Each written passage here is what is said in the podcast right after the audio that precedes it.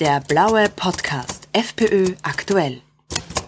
Im EU-Ausschuss des Bundesrats im Parlament in Wien hat sich am 7. November wieder einmal gezeigt, dass die EU die Entscheidungsmöglichkeiten und die Souveränität der Mitgliedstaaten so gut es geht weiter einschränken will.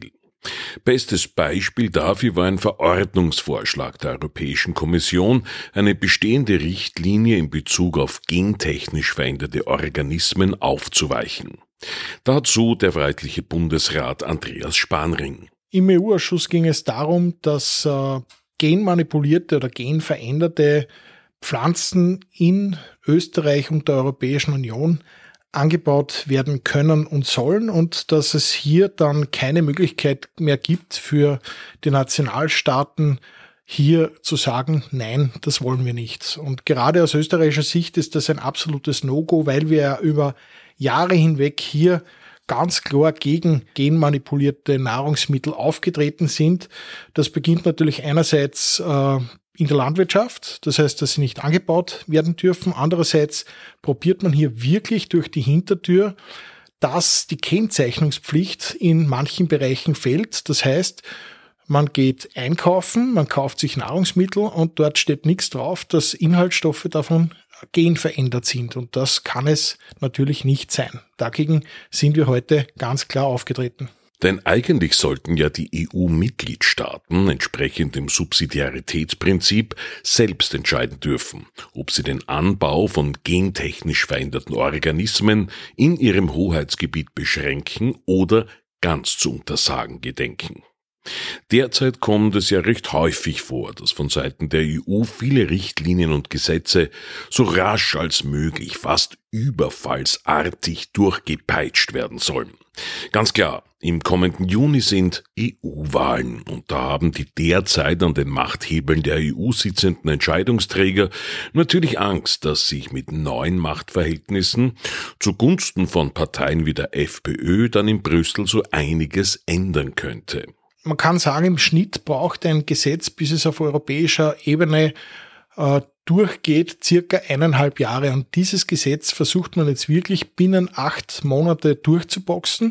Das heißt, dass man vor der EU-Wahl im nächsten Jahr hier noch wirklich zur Beschlussfassung kommt, was für uns eine Katastrophe wäre, weil wir dann eben diese Opt-out-Option verlieren und eben auch diese Kennzeichnungspflicht. Und darum war es heute ganz wichtig im Bundesrat, dass wir einen einstimmigen Antrag auf Stellungnahme eingebracht haben. So ein Antrag auf Stellungnahme ist insofern ein starkes Instrument, weil wir damit Minister verpflichten können, im Rat entsprechend zu agieren, so wie wir es zuvor beschlossen haben. Also das ist nicht nur etwas, so es gibt auch einen Antrag auf Mitteilung, das geht zur Europäischen Kommission.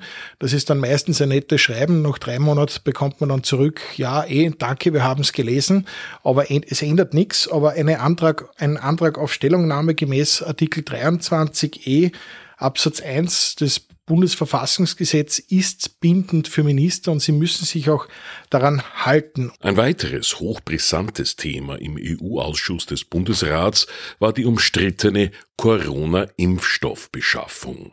Sogar der Europäische Rechnungshof hatte da so einiges zu bekritteln gehabt und natürlich lässt da auch die FPÖ nicht locker. Dazu der freiheitliche Bundesrat Spanring. Wir haben dazu einen Antrag auf Stellungnahme eingebracht, der lautet, die Bundesregierung wird aufgefordert, gegenüber der Europäischen Kommission die Offenlegung sämtlicher Corona-Impfstoffverträge zur Gänze sowie aller weiteren für die Beschaffungsvorgänge relevanten Informationen einzufordern. Dieser Antrag wurde leider von niemandem unterstützt, außer von der FPÖ und das ist natürlich, ja, irgendwie komisch, weil alle schreien immer nach Transparenz und wenn es hier darum geht, dass Verträge offengelegt werden, wo Mitgliedstaaten gebunden wurden, Milliarden für Impfstoffe zu bezahlen, hier gibt es offenbar keine Transparenz und ist die Transparenz auch nicht mehr wichtig. Und wenn man sich das, was bis jetzt bekannt ist und von Verträgen anschaut, zum Beispiel, ich habe hier vor mir liegen die Seite 14 aus dem BioNTech-Pfizer-Vertrag vom März 2021, dann sieht man da eine Seite, die zur Gänze geschwärzt ist. Das Einzige, was man unten sieht, ist 1.6.3 und eine Überschrift und Seite, die Seitenanzahl 14, das war's, der Rest der Seite ist geschwärzt. Also das ist in Wahrheit ein Skandal der Sonderklasse und hier wird der Steuerzahler ganz einfach hinters Licht geführt. Ein sehr dubioser Part in den Verträgen mit dem Impfstoffhersteller Pfizer wird ja auch EU-Kommissionspräsidentin von der Leyen nachgesagt. Ja, was wir wissen ist, dass die Europäische Staatsanwaltschaft ermittelt. Was wir nicht wissen ist, wozu sie genau ermittelt. Klar ist aber, dass hier vieles im Dunkeln liegt und wenn ich nichts zu verbergen habe, na woran bitte scheitert es, dass ich Verträge offenlege? Es kann doch, wenn ich nichts mir zu Schulden habe kommen lassen, dann muss es doch in meinem Sinn sein, dass ich an der Aufklärung voll dabei bin und dort auch alle Verträge offenlege. Und das passiert hier nicht und das ist auch der Grund, warum weiterhin viele Leute natürlich glauben, dass hier etwas nicht passt. Was für uns interessant wäre natürlich, was ist der tatsächliche Kaufpreis?